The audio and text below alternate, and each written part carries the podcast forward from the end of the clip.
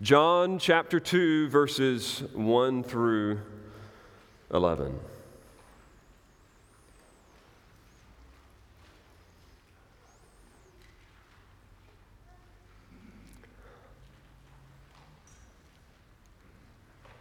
On the third day, there was a wedding at Cana in Galilee, and the mother of Jesus was there.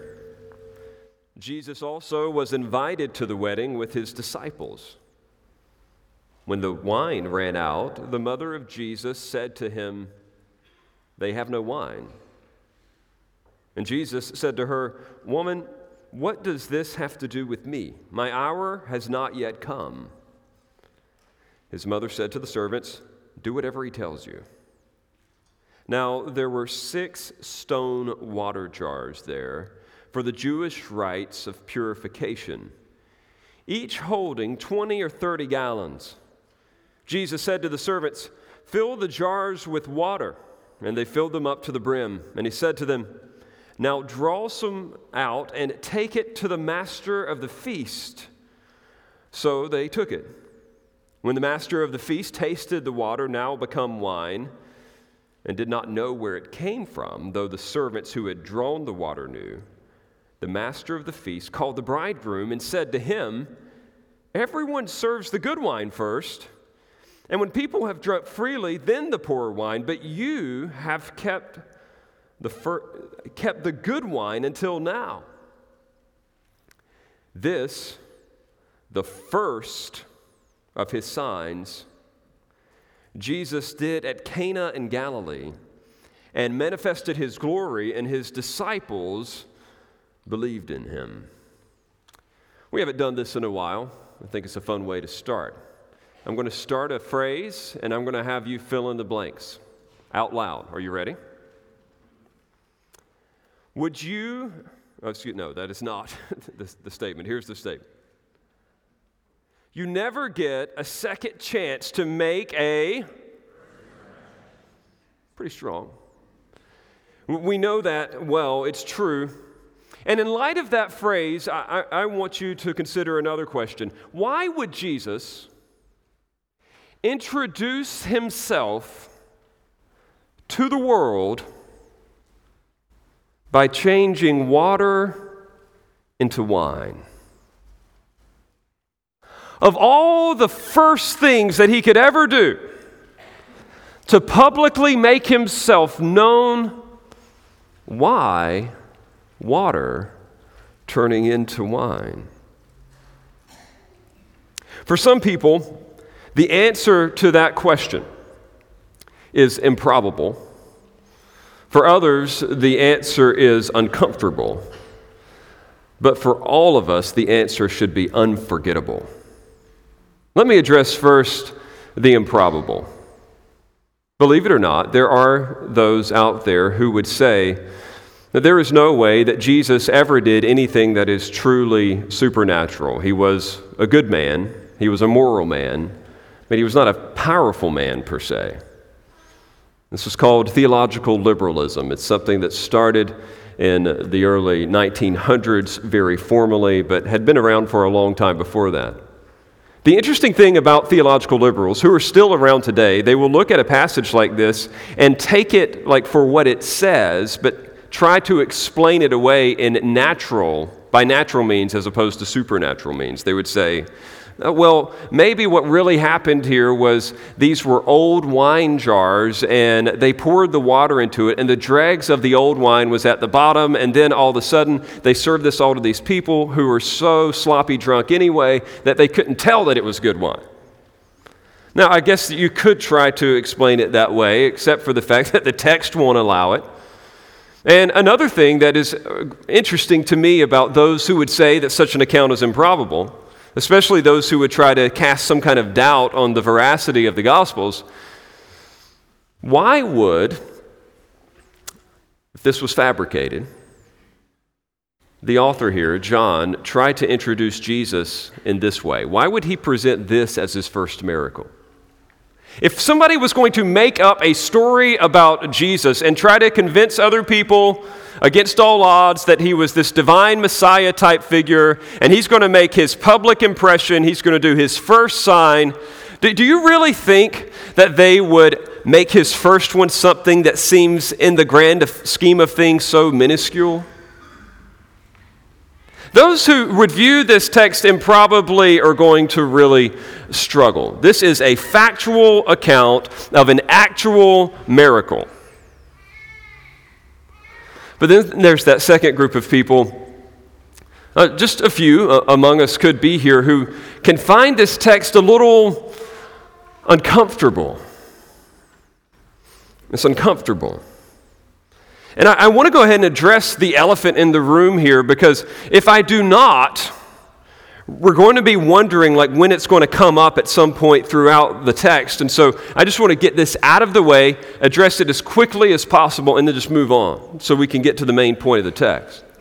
But the reason I say that this text is uncomfortable for some is because some are working from the mindset that all alcohol at any point in time is sin.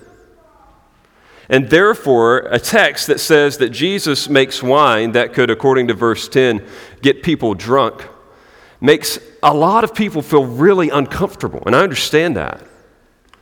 I remember being, by the way, in Bible college and, and writing entire papers at the fundamentalist college to which I attended about how this probably was not this kind of wine or that kind of wine. But I just want to address just very quickly that right here in this particular text, there is no other way to understand this than to be some form of alcoholic wine. In fact, wine is mentioned over 140 times in the Bible, and truth is, it contained alcohol. You say, how do you know that? Well, scientifically and textually. Scientifically, there was no way to preserve wine. There's no refrigeration mechanism in the first century naturally the juice is going to ferment to some degree. Additionally, the technology to even seal things off, as you know, would work very well to keep any type of fermentation from happening. There's no technology of that either. Now, I'm addressing that because we just need to hit the fact, like right at the start. But I want to make another clarifying point. Uh, the wine of that particular day wasn't as strong as the wine or alcohol of our own. So, uh, the technology, for example, of distillation uh, w- was not in place. Like, you couldn't actually increase the fermentation process to the same degree that you could do today when making something like liquor. And even the wine that was served, I don't know the exact alcoholic content of it, but because the Jewish people were so against drunkenness, as Christians are as well, they would regularly water it down so that it would not lead to people being drunk. So, that being the case, the wine is alcoholic, but it's not as alcoholic as even wine is today. a normal bottle of wine today, I assume, has somewhere around 8 to 10% alcohol value in it. This would be watered down even more so, so that someone drinking this would not feel the effects as strongly. The point is, drunkenness in the Bible is forbidden, but alcohol is not the same as the sin of drunkenness, just like food is not the same as the sin of gluttony. I hope that makes sense. Now, I want to make one clarifying point and then we're going to move on. I'm not going to address this again. If you believe it is sin for you to partake of alcohol, you should not do it because you will be sinning against your conscience. But that being said, why mention it? Because I want you to understand that Jesus actually intends for the wine that these people will partake to produce joy in them. People drink coffee for what? Energy.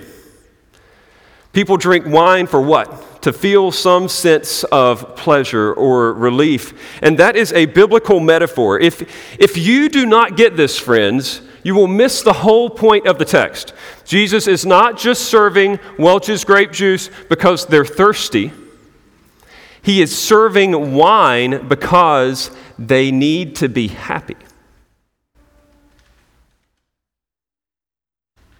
This is a biblical metaphor. Psalm 104, verse 15 says, Wine gladdens the heart of man.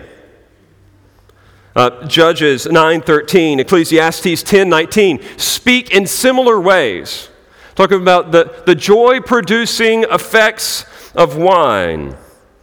Uh, throughout the Old Testament, I'll give you more references on this a little later. Uh, wine is a symbol for the eschatological wedding and the dawning of the new age. I'll give you an example. When, when sometimes when I'm typing in on my phone and I type in like the word idea, because I have an iPhone, all of a sudden the word idea will change to a different color, and then at the bottom it will suggest a light bulb. Why? Because a light bulb in our culture is a symbol for an idea.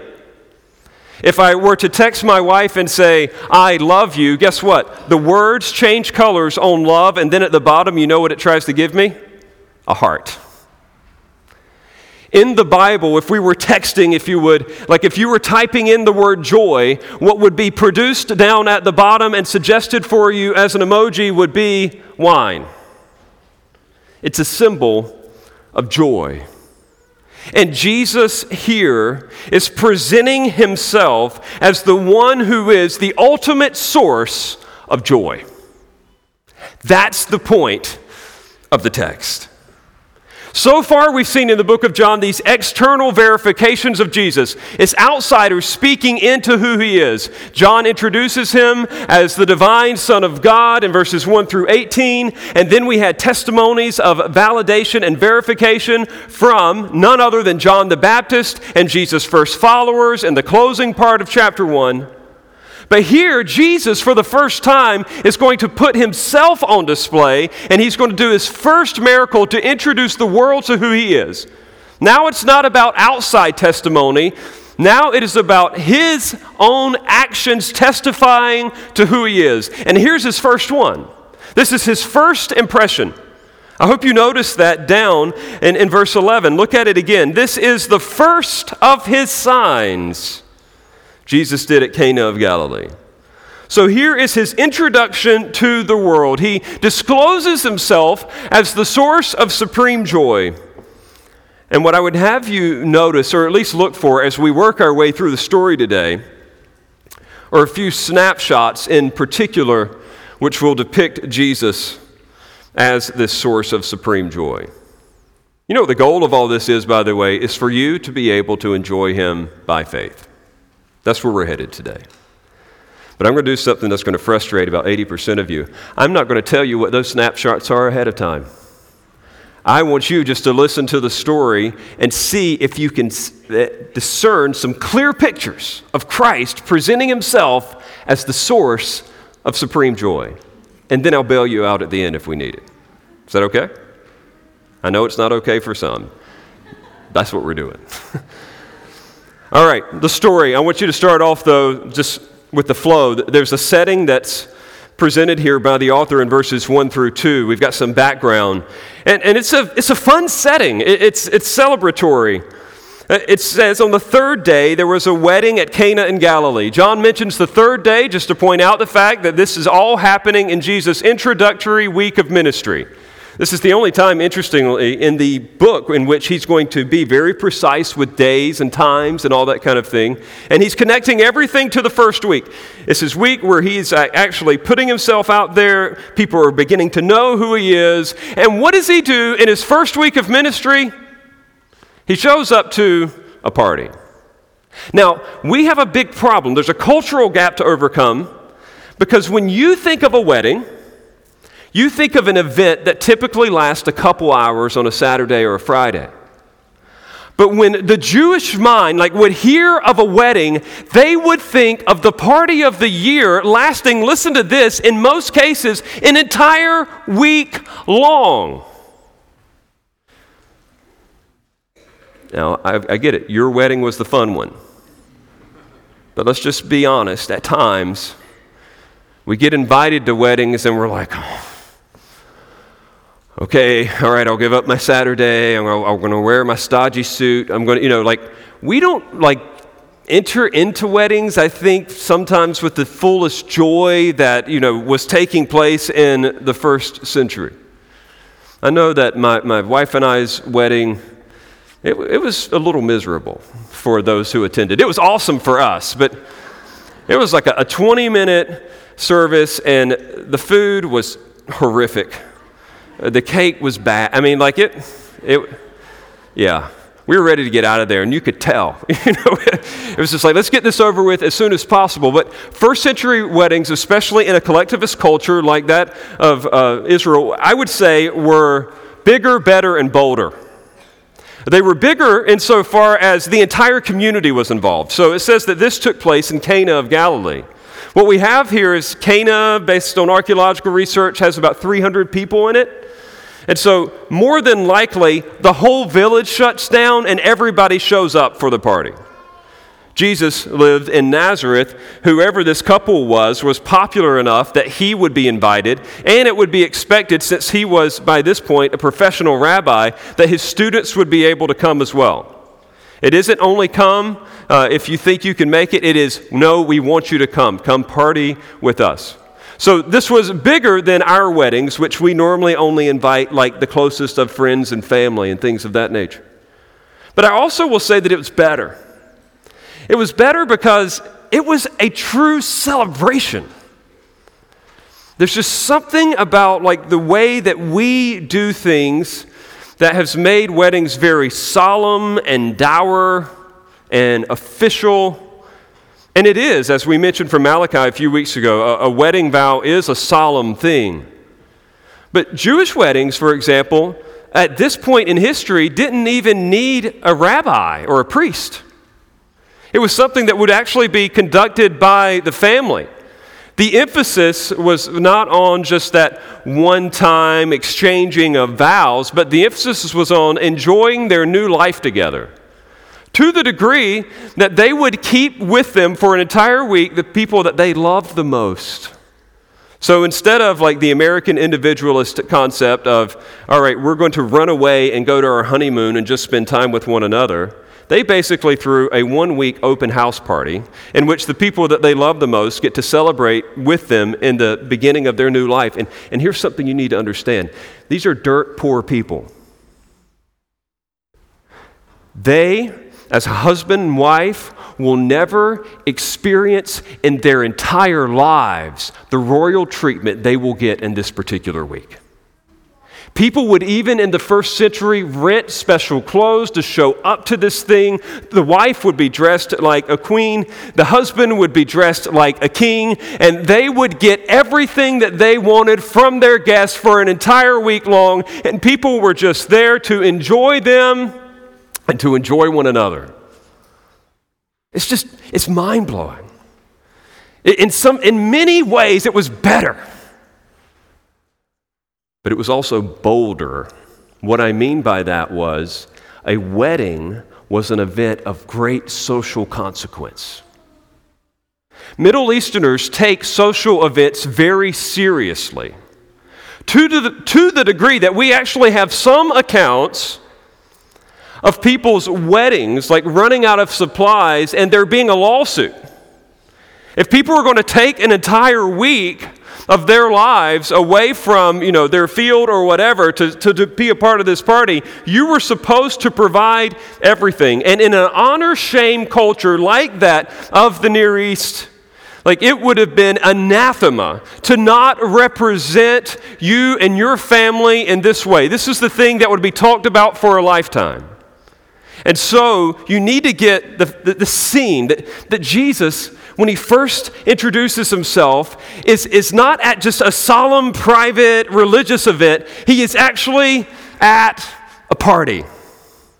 I, I want you to think of that just for a second because it'll, it'll help capture the note of joy that I think that most people would have read here. When was the last time that you went to a fantastic party? I mean, where you just had like the time of your life. I've actually heard some of you talk about that. And I think it's so fun because Christians have this like sneaking suspicion that having fun is wrong. And so it's rare for many of us to actually just like have fun. And yet, Jesus says, Hey, if you want to know what I'm like, here, I'm going to show up in this context. I'm going to take a picture of myself here, and I want you to see me hanging out with people for an entire week, enjoying their company. So that's the setting. A big, official, a formal party. Bigger, better, bolder. But there's a problem. Verses 3 through 5 a conflict, if you will. Every good story needs a conflict. It needs, it needs something that the hero can overcome. Well, there was a true conflict here. Look at verse 3. It says, When the wine ran out, the mother of Jesus said to him, They have no wine. Now, get the picture here. Remember what I told you about this being a social event with expectations. The honor of the couple is on the line. And I don't know how it happened, but it happened. They ran out of wine, and that was a big deal to them. Since many of you didn't have a, a, wedding ceremony in which alcohol was probably served, maybe you could use this as an analogy. You ran out of food at the reception dinner. Now, I, guess you can imagine what that would be like. You know, let's say that just through the, the hustle and bustle of the wedding planning, uh, you hear that, you know, a hundred are coming, and so you tell the caterer that there's going to be a hundred there. And what was actually communicated was that there are a hundred couples coming, not a hundred people. And so you plan for literally half of what was there. Can you imagine the embarrassment, just even in our own culture? That doesn't hold to weddings as strongly as these guys did, where people are showing up and half of them aren't even going to be served food. I don't know what it would be like for me as a father to actually like know that oh man there was this great embarrassing moment at our wedding when everybody was showing up to celebrate and half the people had to run to Burger King on the way to the party. That's bad for multiple reasons. It forever scars the day. And, and so Mary is clearly involved in the planning of this, as any strong group culture would have been. The ladies would have worked together to make this event happen. She comes over, and so she feels that this is her problem. And having constantly relied on her son, who is Jesus, and we don't know to what degree he's already been privately working any miracles, she comes to him and says, Hey, they, they have no wine. This is, you know, basically communicating, this is our problem. What are we going to do? Clearly, Joseph is out of the picture at this point. He's not mentioned. Maybe he's died by then. And so, Mary has come to depend on her oldest son, who is Jesus. And so, naturally, she comes to him and says, Okay, so what are we going to do? This is a big deal. They're, they're going to be dishonored. They're going to be shamed. Uh, how are you going to fix this? And his response shocks us. Please uh, don't, don't run through this too quickly. What does he say to her? How does he address her? Woman. um, you hear that and you think, oh, Jesus wasn't honoring his mama. and there is a sense in which, no, he does not honor her as his mother, but he does honor her as an image bearer. I want to explain. The NIV here gets it wrong. Frankly, it just gets it wrong. If you're reading from the NIV today, it says, Dear woman. The word dear is not in the text, it just says woman. But at the same time, I wouldn't have you think that Jesus is being as disrespectful as a New York City taxi cab driver. It's not like a lady gets in the car and says, All right, lady, where do you want to go? He's not being gruff with her. I've wrestled through this for a, a, a, good piece this week, and I think the best way that I can explain the feel of the word woman in this particular context would be to borrow from my own southern roots and um, translate it as the word ma'am. Ma'am is uh, obviously a, a, sign of respect. It can be used as a way of, of showing honor and deference, but it's not actually saying mom. Mom is different than ma'am, but ma'am is still respectful. There are other instances of this very word, woman, being used in respectful tones in other first century literature. And so we do well to understand that Jesus is not dishonoring his mother here. And in fact, he'll use this same term when he's hanging on the cross to say, uh, woman, behold, and she speaks, and he speaks of John and says, basically, this is going to be your new caretaker. Jesus loved and cared for his mother, but I want you to get this. This is important. He does establish some distance between himself and his mother. Now that he is fully set on his public ministry, he is answering directly to God the Father. And she now has no more ownership over him. And so, through this statement, he says, Woman, ma'am, now again, a change of relationship through the terms. You're now a fellow image bearer. You're not able to boss me around in this context. And then he adds this what, what does this have to do with you and me? That's the literal rendering. What is this to you and me? He basically tells her, This is not our problem. He's actually indicating this is not central to my mission. and then he adds this, what makes it more clear my hour has not yet come. Now, I don't have time to trace it through, but we're going to see it over and over again. This term, my hour, my hour, is going to be throughout the book of John. And you're going to find out that he speaks of his hour as the time at which he will brilliantly display his glory as God through his death, burial, and resurrection. It's almost as if he thinks that she thinks that now is the time that you could just kind of like let everybody know who you are. Now you can kick this thing off. We're in a public setting. Wouldn't it be great if you were to show everyone your greatness here and now? Kind of like a proud parent, you know, pulling their, their kid out and say, Play your flute, play your flute, everybody's here. Jesus is like, No, you're not going to treat me that way.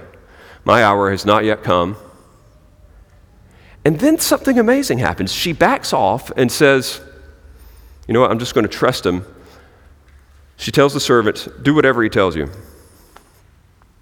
I don't know what he's going to do, but just do whatever he tells you. There's a humility and there's a trust.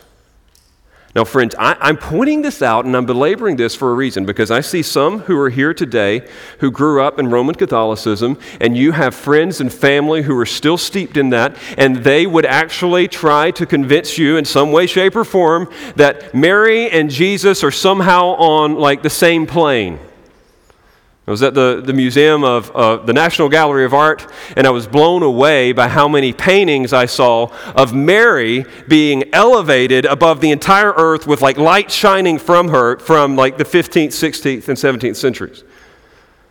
People really believe that, but if you're reading this first account uh, of Mary in John's gospel, he's making it really clear that she is in no way superior to Jesus. She doesn't even have motherly authority over him at this point. On top of that, he says, My mission is more important than your whims. He kind of puts her in her place in a polite way, and then she ends up expressing her faith in him. Mary doesn't provide salvation, she needs that which Jesus provides. So, just a note, not the main point of the message, but I want you to understand what's going down here. There is a problem. We see it here, and now everything is resting on Jesus. And this is where we see some resolution. So, we've had the setting, we've had the problem or the conflict. The resolution happens in verses 6 through 10. And it's fascinating the way that John sets this up. Notice his detail. Now, there were six stone water jars there for the Jewish rites of purification, each holding 20 or 30 gallons. That's a lot of detail. Note it. Jesus said to the servants, Fill the jars with water. And they filled them up to the brim. And he said to them, Now draw some out and take it to the master of the feast. So, this is interesting. Uh, John is here describing things, and for some reason, he starts to just delve into extraordinary detail about these stone water pots, six of them, holding, you know, 30 to 50, ga- I mean, 20 to 30 gallons apiece. Um, he even says what they were for. They were not only stone, but these were the things that they were using for the Jewish rites of purification. So he associates these stone water part, uh, pots with religious uh, ritualism associated with the Old Testament. And then he says, fill it to the brim. So make sure that there's, there's nothing else that could be put in there. Uh, it's very fascinating. So, so, what is he up to? I mean, especially when you consider the fact that Jesus could have, he could have just snapped his fingers and produced a bunch of wine. Why does he take these, these stone pots that were dedicated to religious ritual? And use those to do the miracle instead. Friends, I need you to, to like read this like you would read Charles Dickens for a second. Assume that the author is being intentional. What is he doing? He is intentionally casting religious imagery. Jesus is going to do his miracle through this to show that he is greater than anything that the religious rituals of the Old Testament could ever provide. He has them fill it up to the brim.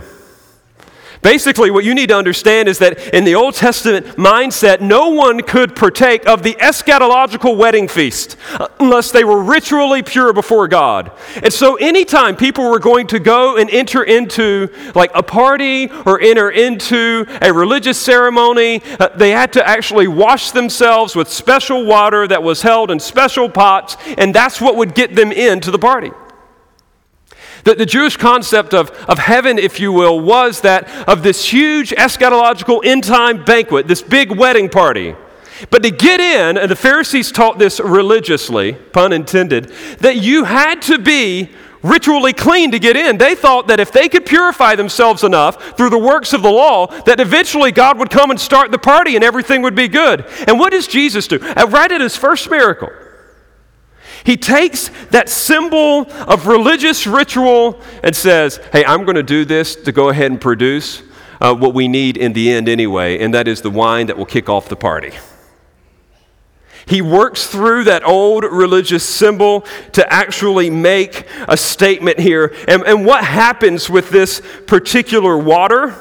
Uh, continue reading in your text there. Look at verse 9. It says, When the master of the feast tasted the water, now become wine, and did not know where it had come from, though the servants who had drawn the water knew, the master of the feast called the bridegroom. Now, get what's going on. Remember, Jesus can't make a public spectacle of himself, so what does he do? He's in the kitchen back there. The servants see what goes down. The whole group doesn't see because Jesus is not going to take the attention away from the groom and the bride. So nobody knows really what's happening except for the few people who are in the back. They send this stuff out, they draw from it. It says that the guys basically filled up the glasses and they're about to present it to the master of the feast. Now, this is a fascinating thing just for you history geeks. Uh, in those days, they needed somebody to run the party. And so the guy was literally called the master of the feast, the master of the tables. And so, at your own parties, uh, uh, your own weddings, you know, you hire an MC. Do you know what that stands for? Master of Ceremonies. You don't want the dry, bookish type working as the MC. You need somebody with an extraordinary personality, somebody that can get everybody involved. And in a similar way, this guy was making sure that this party was great. And so they give it to him first. He's tasting it and he's like, What has happened? He immediately runs to the groom and says, What did you do? He says, This breaks all protocol. Like, you've saved the best for last. This is unheard of. And then he, he gives his logic. And it's very sound logic, especially if you know how alcohol works. He said, You're serving the best stuff last when most people serve the worst stuff last because everybody's so drunk anyway that they don't know what it is. I mean, it, he's thinking, what a waste. Now, again, this isn't condoning drunkenness, but what it is actually saying is that Jesus did something that was better than anything they could have ever expected. He provides something of superior quality. Uh, friends, even those who do not drink or taste or touch wine can imagine that there has to be some kind of difference between the $6 box of wine at Walmart and the $5,000 bottle of wine at a nice restaurant. And in a similar way, here he is saying, You've given us the best. This, is, this has blown our minds. It's so pleasurable. It's so good. It tastes good. And not only that, not only is there an excessive quality, but there is an abundant quantity. Jesus not only makes enough just to get him through, it says that it filled up these six water pots with water and turned the whole thing into wine. Now, I did some math. I constantly have my kids moaning about when am I ever going to use math? Here's when. All right, so you've got these water pots. They're 20 to 30 gallons apiece. All right, ready to do the math? Let's just assume 25. 25 gallons. All right, six water pots times 25 gallons, that gets us to what? 150 gallons, okay? Now, from what I understand, a normal size bottle of wine in our own culture is somewhere around like 25.4 ounces. All right, now I, I want you to kind of follow what's going down here. Uh, he's got these 25.4 ounces, and then you do that into the 150. Uh, basically, friends, and this is where my math went wrong because I'm not doing this on the fly, it is at least over 600 bottles of wine that he provides for this celebration. It is in abundance. When you just think of it as, oh, well, there's just these pots and there's wine in there, you don't, you don't see how much it actually is. But when you think of 650 potentially bottles left over, this is the way that Jesus works, friends. This is the way that he, he portrays himself throughout the entire gospel. I go over and above and beyond. Do you remember when he fed the 5,000? What, what was he working with? More math. Five loaves two fishes, and, and what's the leftover? 12 baskets. Here is a Jesus who not just scarcely meets our need, but goes way over and above and beyond. It is a beautiful thing. He is portraying himself as the one who satisfies our need and abundantly satisfies our need. And so the resolution here is just fantastic. I mean, we've seen that he makes an abundance to extend the wedding celebration, and he makes it excellent to enhance the celebration. And why did this matter for John's original readers? Why should this matter for us? Look at verse 11. Here's the significance of this. This, the first of his signs, Jesus did at Cana in Galilee and manifested his glory and his disciples believed in him. Notice that, the first of his signs. John, as an author, is interesting because he doesn't use the term miracle. What's a miracle? A miracle is just a supernatural act of power. John exclusively uses this word, sign. In fact, this is going to be the way that he structures the entire book. The first half of the book, chapters 1 through 13, or what, or 1 through 11, excuse, uh, 1 through 12, or what scholars call the book of signs. It's framed around six or seven, depending on how you count them, signs. He's going to organize it. Now, sign is an important word because, like, there, a sign does what? It points to something. Think about the term significance. Significance. How do you spell it? S I G N sign. the, the signs are actually signifying who Jesus is. And so he does seven miraculous, powerful acts to point to who he really is, what he's really like. And then chapters 13 through 21 give the ultimate, the climactic, and the final sign, and that is his death, burial, and resurrection. So if you want to know ahead, go ahead and know like where this book's going and how it's structured. I just told you. But the point is here, John says this is his first sign. To use our phrase from earlier, this is his first impression. This is the way that he wants to introduce himself. And so, why does that matter? What, what's the point? Well, the text tells us what the point is. The reason why this is the first of his signs is because he wanted to, notice this, manifest his glory. He wanted to manifest his glory. Man, I, that phrase, it messes me up so often because, like, it sounds so Christianese. I mean, really, when was the last time you ever used either of those words in a sentence? Manifest or glory? So, to, to, just avoid that for a second, I'm sorry to overdefine things, but let's just get the picture. Manifest. What does it mean to manifest? Manifest means to make known, right? If, there, if the ship has a manifest, a passenger manifest, uh, what do we know? We know, like, what's in there. We know who's in there. The cargo manifest. Uh, it makes it known.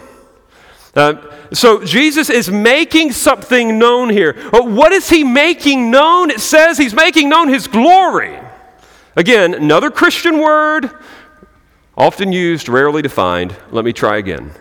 Glory. It comes from the Greek word doxa, from which we get doxology. it means actually that which makes one popular or significant. That's probably the simplest way that I can define it. Uh, in the Old Testament, it comes from the Old Testament Hebrew word kavod, which means heavy, significance, weight, that which makes something weighty, heavy, important. Uh, in the New Testament, the word doxa is often used uh, and associated with shining or brightness. Uh, we, say it would, we would say it this way that which makes one shine, the, the glory of someone is that which makes them shine. So, Tom Brady, what is his glory? His quarterbacking ability, among other things, I'm sure. But that's the thing that we most often think of. Um, for ladies, uh, Chip and Joanna Gaines, uh, what is their glory? For many of you, you would say their style. They have a good eye. Uh, for, for, the classicists among us, or technically the romantics, uh, what is the glory of Beethoven? It is his music, it was not his hair. It's that which makes him known, it's that what makes him shine. What was Jesus doing here?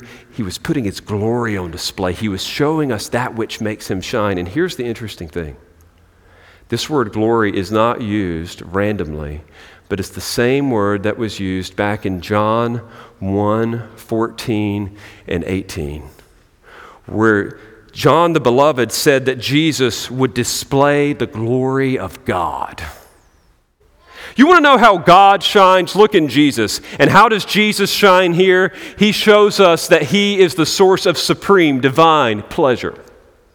All good things come from Him. He takes that which is plain and makes it pleasurable. He takes the ordinary and turns it into the extraordinary. He takes the insipid and he makes it excellent. This is your Jesus, your Lord, your God. His glory is shining brilliantly in this text. This is his first impression to the whole world. He wants to be known as the source of supreme joy. That's the point. And what do we do with it? According to the text, we do what those first disciples did. Look at the end of verse 11.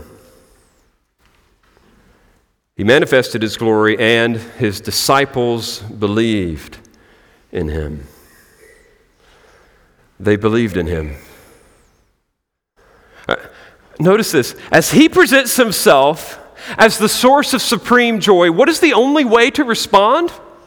It's to believe that he is indeed the source of supreme joy.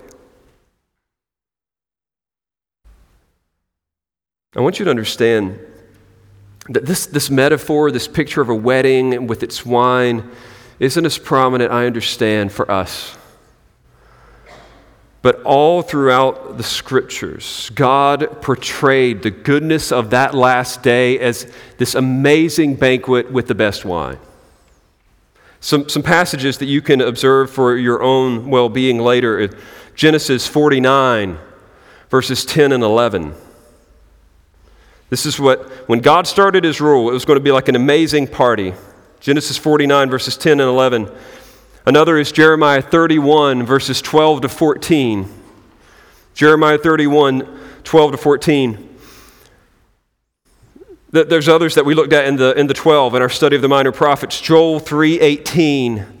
Amos 9, verses 13 and 14. But I, I want to read you one. I want to read you one in particular and then call on you to believe. If what I read in this moment sounds familiar, it should. We read it 40 minutes ago. Isaiah chapter 25. I will not read the entire passage again, but what was clear from that particular text is that God is being praised for the time that He will arrive on earth and make all the wrongs right and make all the boring things beautiful. And it talks about Him eliminating all the enemies and actually setting up a safe place for his people. And then notice and listen again to what it says in Isaiah 25, verse 6. On this mountain, the Lord of hosts will make for all peoples a feast of rich food, a feast of well aged wine, of rich food full of marrow, of aged wine well refined. Isn't that beautiful? It's going to be great. It's going to be the best you've ever had. It's going to be the best that you can imagine. I mean, he's using, he's using verbs of perception, of sensing, of taste. And it's in that same passage, friends. Don't isolate this from its context, where Jesus, I mean, where the writer actually says that on that same day, at that same banquet, at that same party, verse 8, he will swallow up death forever, and the Lord God will wipe away tears from all faces, and the reproach of his people he will take away from all the earth. You know that passage well, don't you? Don't you look forward to that day? That's one that you feel comfortable with. You're like, yes, I cannot wait. Lord Jesus, come, wipe away my tears. I am tired of this grieving. I am tired of this sorrow. But think of the positive. He doesn't just eliminate the sorrow, but he enhances and extends the joy. This is what we're looking forward to. This is what Jesus himself is signaling that he will bring into existence. And what do we do in light of that? We believe. There are two types of belief that are here. Here's your, your practical takeaways there is initial belief, and there is increased belief. I want to speak to initial belief for a second. Uh, friends, uh, for those of you who are, who are guests with us or who have been here week after week after week, and yet you have, you have yet to repent of your sin and trust in Christ, the whole point of us rehearsing these stories over and over and over again, the reason why we're hitting something as basic as the book of John is because in chapter 20, verse 31, he says, I have written these things so that you may believe that Jesus is the Son of God. You need to believe that he is indeed the source of all pleasure. I don't care if we hit it every week. We know that some have yet to believe. Some have yet to trust initially in Him in this saving way. And here's how I know that's the fact. Just wake up for one second. I'm going to talk to you who are visiting for like 20, well, about two more minutes, and then I'll move on. Two minutes. The reason why I know that you have not believed this yet is because you don't really see Jesus as the source of goodness and pleasure and joy. I know how it goes. I've thought this way myself from time to time. All right, Christian life. Okay, I'm going to start following Jesus. I'm going to carry my cross. I'm going to follow him. That means I'm going to start. I'm going to live the rules. I'm going to take this thing seriously now. Okay, I'm going to kiss, you know, all my friends goodbye. I'm going to kiss the parties goodbye. I'm not going to have any fun anymore. So I'm just going to follow Jesus, and then He'll make everything better in heaven one day. So I'm, I'm serious. I'm a committed Christian, and by that I am a uncontented Christian. That means I have given up all hope of joy, and I'm just going to follow Jesus. Some of you look at Christianity as if it is the enemy to your joy, but the text is presenting it as the invitation to your joy. It is your sin and your idolatry that causes your misery.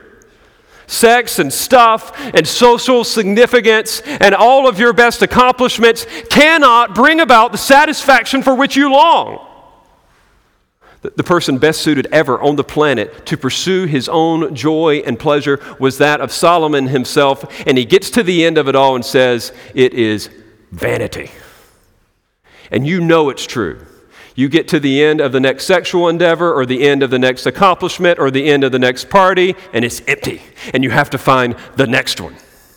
And what Jesus is offering here is a superior source of satisfaction. Friends, it is your rebellion against God that indicates that you are out of line with Him. That is why things are off. And it is only when you recognize that Jesus is the one who lived the perfect life before God that you could not live and died on the cross to fully satisfy His wrath for every expression of rebellion you would have ever wrought before God and that he fully paid that as evidenced by his resurrection from the dead, which vindicated him as the Lord and the Messiah. When you understand and believe and depend upon him, then joy can begin. And I realized something.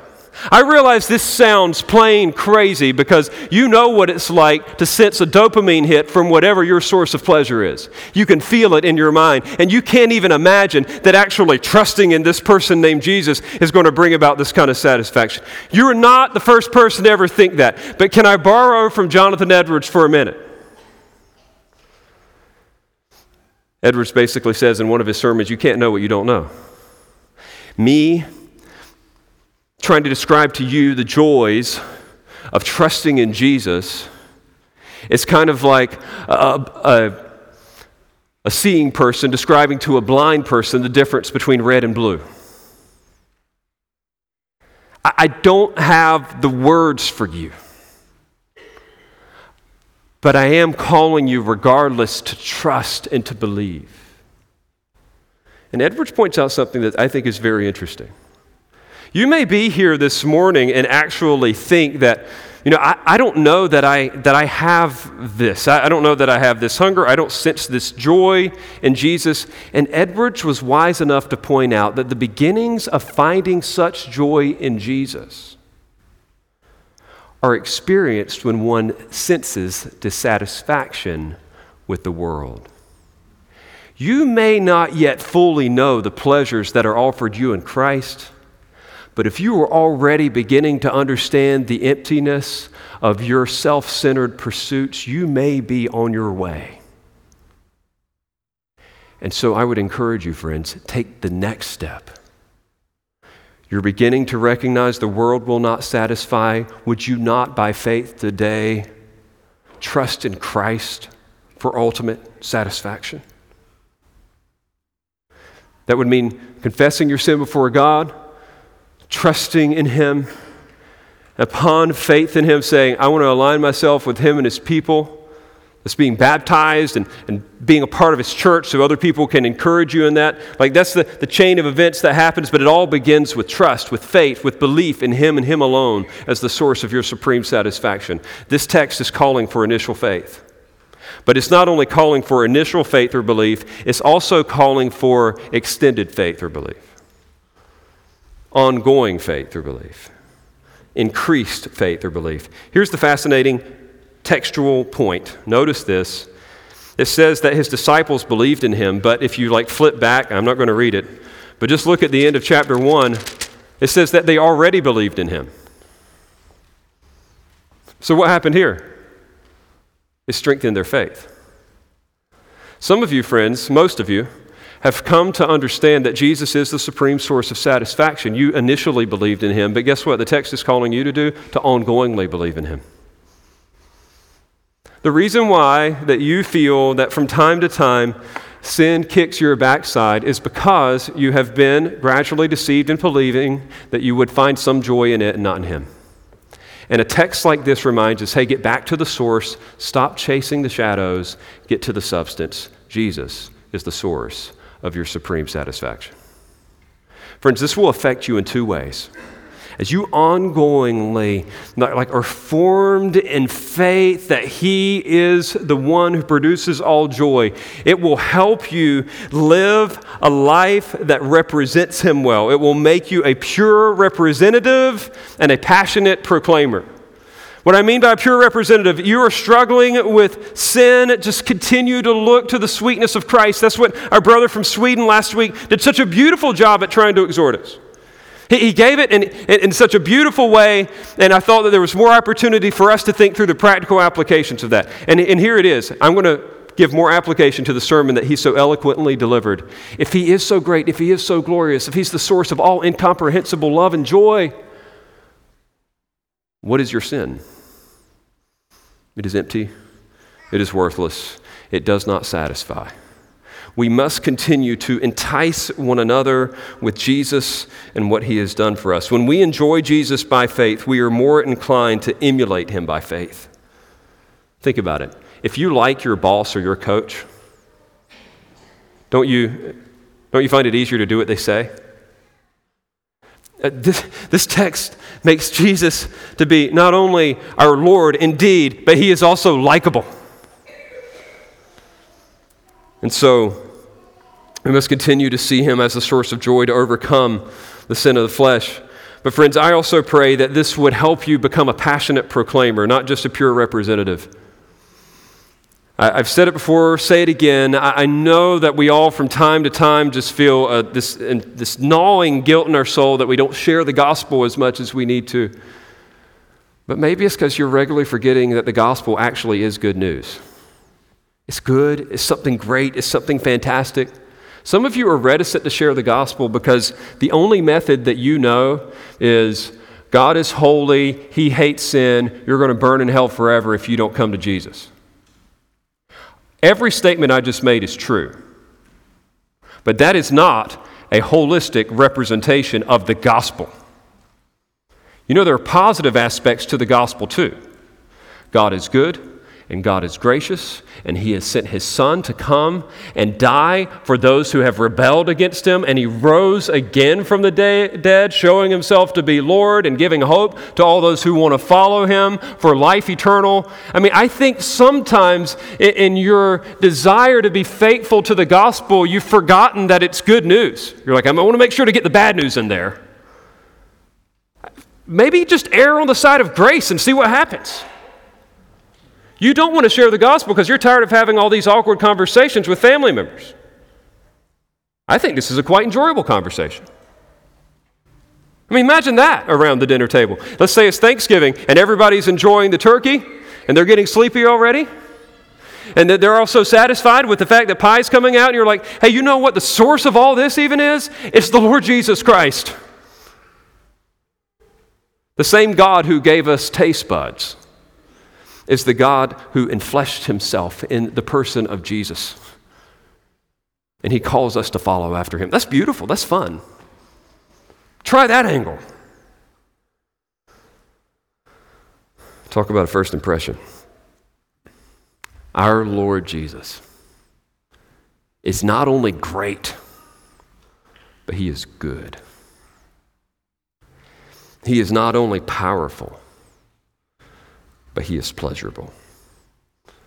So let us, as we approach this week, embrace and enjoy the goodness of Jesus by faith. As we conclude now in prayer and song, will you pray with me?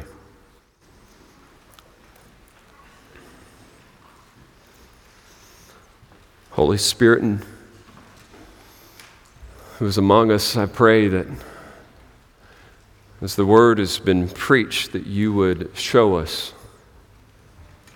the goodness of Jesus. May we taste it, see it, hear it, perceive it, and faithfully pass it on. For those who do not yet know this goodness, bring them to faith and trust even today. And as this happens, we trust you'll be honored and worshiped. In Jesus' name we pray. Amen.